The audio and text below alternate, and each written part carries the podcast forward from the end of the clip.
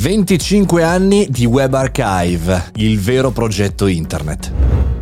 Buongiorno e bentornati al caffettino, sono Mario Moroni e oggi qui davanti alla macchinetta del caffè nel nostro podcast quotidiano da lunedì al venerdì alle 7.30 parliamo oggi di passato perché ha compiuto 25 anni Internet Archive, un progetto che salva la rete, dice Wired dal suo stesso oblio ma io direi da una dimenticanza. Quando c'è qualche fuffaguro che vuole intortarmi e mi dice ah io nel 1900 ho fatto questo ma io nel 2000 faccio questo, vado subito su web.archive.org archive.org, archive.org e vado a verificare se il sito che lui sta dicendo nell'anno in cui lui ha detto c'è esiste. Se fate la, la prova con me, Mario Moroni, cercate Mario Moroni, troverete marioweb.it registrato nell'anno 2000 perché purtroppo nel 99 sono partito con il progetto ma non avevo i soldi per comprare il dominio, ragazzi, erano 200.000 lire costavano, avevo 15 anni. Però insomma potete andare a vedere marioweb.it com'era all'epoca e questo lusso di eh, continuare a salvare capture, cioè immagini di internet, ce lo dà nella storia di internet solo questo servizio.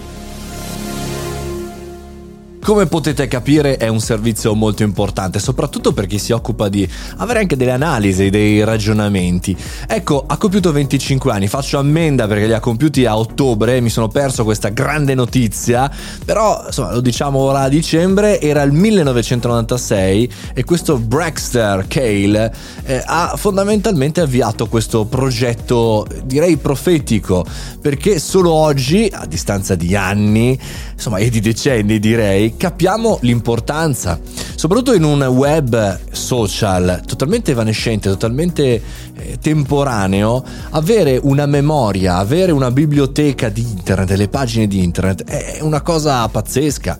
Se il sito è stato salvato in maniera importante, cioè se ha tante pagine, tanto traffico, beh, tu puoi anche navigarlo a seconda dell'epoca e cambia veramente, è un, è formativo, è come dire prendere la macchina del tempo e tornare al tempi, non so, di Leonardo da Vinci o andare a vedere come funzionavano le economie romane, per dire, o asiatiche. È una grande fortuna avere questa macchina del tempo, però non funziona al 100%, anzi tanti siti sono non funzionanti, parziali. Tra l'altro c'è un bello studio di Atlanti che dice che sul New York Times ci sono tantissime pagine, tantissimi link all'interno degli articoli rotti, cioè non funzionanti. Parliamo di cifre importanti, quasi il 72% degli articoli ha link rotti. Questo cosa vuol dire? Che internet è molto interessante se funziona però e non è per sempre come tra l'altro ci diciamo spesso. Bisogna tornare forse alle cose fisiche? No, forse bisogna tornare anche a una internet diversa, a un sistema diverso,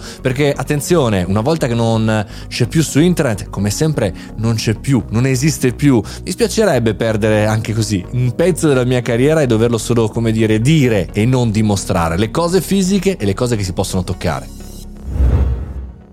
Che bello questo podcast che sa un po' di passato ma in realtà spera in un futuro innovativo. È un po' come facciamo noi tutti i giorni anche sul canale Telegram Mario Moroni Canale e se vi va installate anche la skill di Alexa per ascoltare questo podcast tutte le mattine alle 7.30, svegliarvi, magari con la mia voce, magari con una novità e magari con qualcosa che ci fa ragionare. Un abbraccio, alla prossima puntata.